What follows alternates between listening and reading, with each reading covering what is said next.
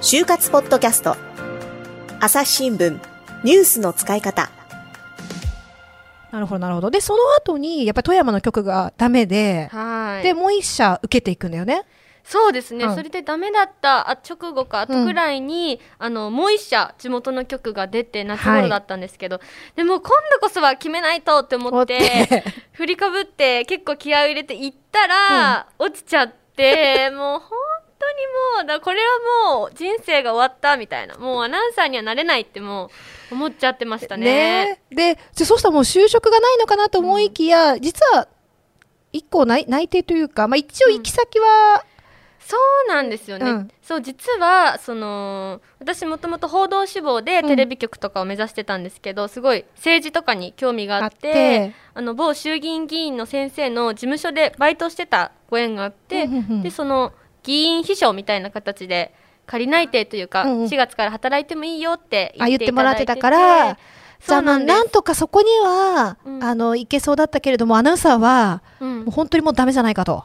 そうですね。もうやっぱり地元に絞って受けてたのもあっても、これ以上ダメだったらもともとすごい政治にも興味があってやりたいことでもあったので、私はもう秘書になろうってと覚悟してましたね。覚悟して、はい。でも、やっぱり諦めきれなかった気持ちもあったんだよね。そうですね、うん。やっぱりもう地元でいいとこまで行ってダメで、うん。もうどうしでも二箇所落ちちゃって。最後までうん二箇所落ちちゃって落ちちゃって。もうでもあとちょっとだったのにみたいな心残りがあってでみたいな感じでした、で、じゃあ次の、えっ、と、試験が、そうですね。でもそこで私もこういうタイプなので、うん。また電話するんですよ。また電話するの？今度はどこに電話するの？そうなんです。地元にああの私の県は3社あの民放があるんですけど、うん。2社ダメでその残りの1社に電話をかけたんですよ。うん。であのあのまた電話採用がまだマイナビとかリクナビとか出てないんですけど、うん。この後って出ますか？そういみたいな。きなり電話するってことだよね、もう。あそうですあもう。の代表電話とかお問い合わせセンターみたいなところに。そうですそうです。あのあの就活生なんですけどけど採用担当の方お願いしますって言って。すごいな。出ますか？って聞いたらあまだその発表してないんですけどこれから出ますよ2週間後くらいにみたいなことを言われてであもう本当聞いてよかったと思ってそこからまた燃え始めるって燃え始めて、はい。これじゃ本当に、これこそ最後の曲だと。もうここを逃したらもうあとはねもう排排水の陣だったんで。配信の陣ではい望み受けていったわけですね。はい。そして、まあなんとかうん。最終まで行って、はい。そう、最終は今回は喧嘩せず。いやまあ最初そうです。微妙な感じでしたね。微妙なまあ感じ。一回やらかしてたのでもう切れてはいけないと思って、うん。まあギリギリのとこであ自分を保ち自分をながら保ちながら。はい。でしたね。だからもう結構厳しい質問とかもあったんですけど、うんうん。なんとかこう笑顔で答えて不安もでも終わった後はちょっと不安も残りつつ。いやもう絶対ダメだったって思ったんですよ。だからうまくそのできなくて難しい質問も多かったんでダメだなって思ったんですけど。そうですね。今振り返るとやっぱりどうしてもこの3社目だったし、ん。どうしても地元の局でアナウンサーになりたいんですって言ったのが通じたのかなそっていうふうに思います。そして内定が出たわけですね。はい。で、さっきも言っていたけど、その内定が出てた時期というのが、はい。もう内定式10月1日の3日前で。9月28日とかだからもう3日後に内定式で来てくださいみたいな。そう本当急っていうかギリギリで。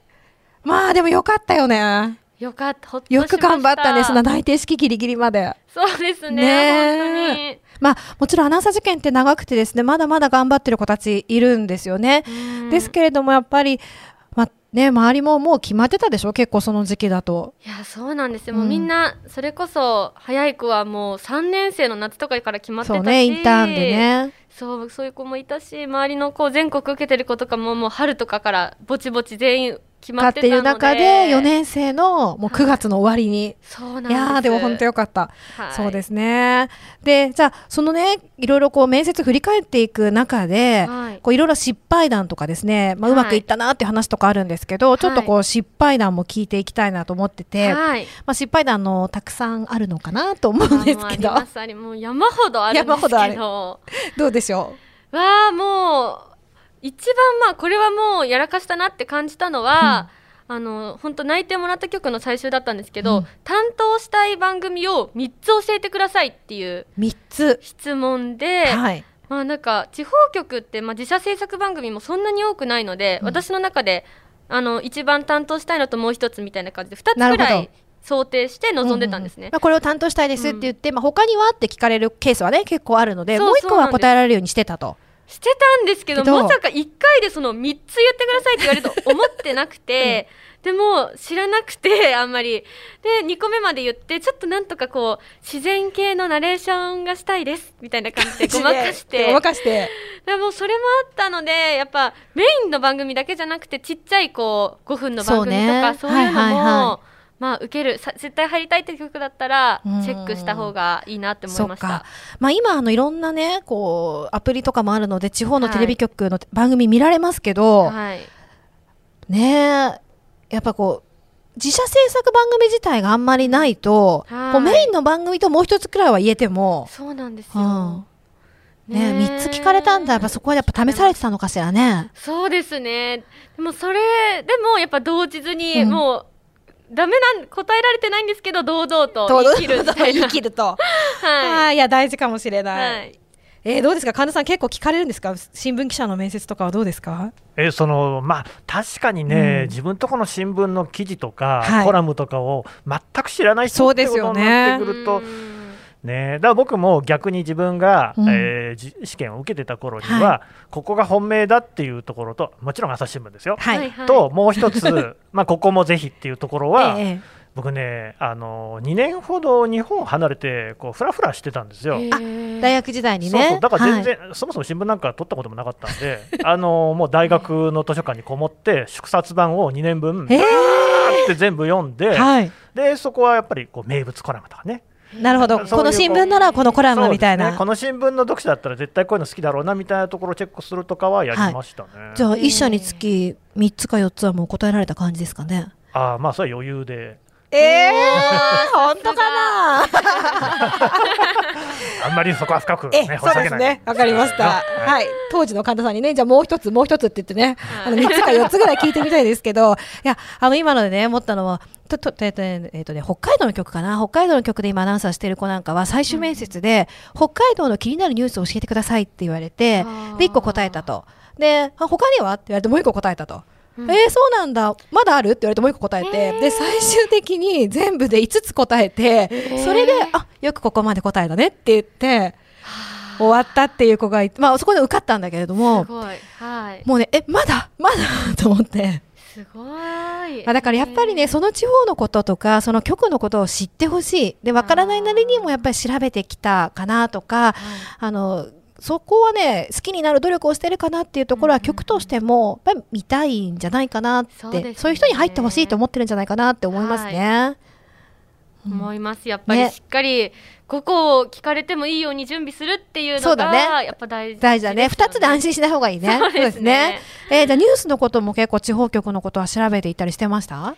そうですね、うんうん。やっぱり受ける曲でやっぱ聞かれるなって分かってたのでそれについてはやっぱり新聞とかうん。ネットニュースとか見て、あのチェックはしてました、うんうん中でもこうやっぱあの篠原さんの講義に私1年生のあそう5だ月くらいにアナウンサー志望のための新聞の読み方みたいなね、講義で。はい。はい。もうそれをすごい覚えててだか朝日新聞デジタルとか、うん。あのもうねあのスマートフォンで気軽にチェックできてでしかも検索機能がついてて、そうだね。この地方のあの県の名前とか入れるとバーって出てくる記事が出てくるから。でそれをこう事前にチェックして、うんうん。ねなんかい地方だったら熊のニュースとか魚のニュースとか見てとかでもう本当に言ってましたねそうなんですよね。はいで、そのまあアナウンサー内定者たちが、まあ、こんな風なか使い方をしてましたよっていうのをたくさん紹介したんですよね、当時はね。はいあの、授業の時に。はいで、あの、地方版ってね、新聞ってこう、何々県版っていう地方版が読めるので、それでこうニュースをチェックしてたりとか、あと受験する地方の県名とかはいを入れて検索してみてるっていう先輩も多かったですよね。うんうんうんうん。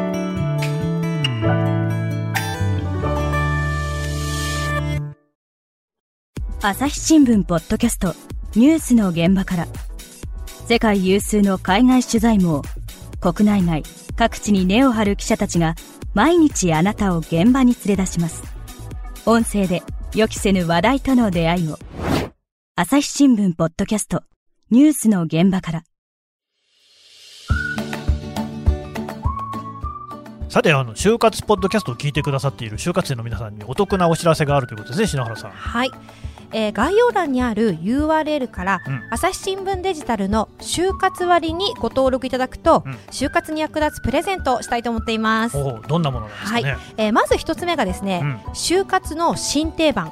自己 PR 動画の攻略ポイントということで、えー今ですね就活がオンラインになって、うん。自己 PR 動画という課題を提出する企業が増えてきたんですね。でそのコツ突破するコツですとか、カメラ映りを良くするポイントなどなど、オンライン面接にも役立つ10個のポイントをまとめました。なるほど。ね、まあ、3つあるっていうことなんで特典まだ2つあるんですけれどもそね。れはあのまた次回告知させていただくということで、はい。皆さんの就活がうまくいくように応援しています。それではまた次回お会いしましょう。この番組へのご意見ご感想を投稿フォームで募集しています概要欄の URL からぜひお寄せください。Twitter やメールでも受け付けています。Twitter では番組情報を随時紹介しています。アットマーク朝日ポッドキャスト。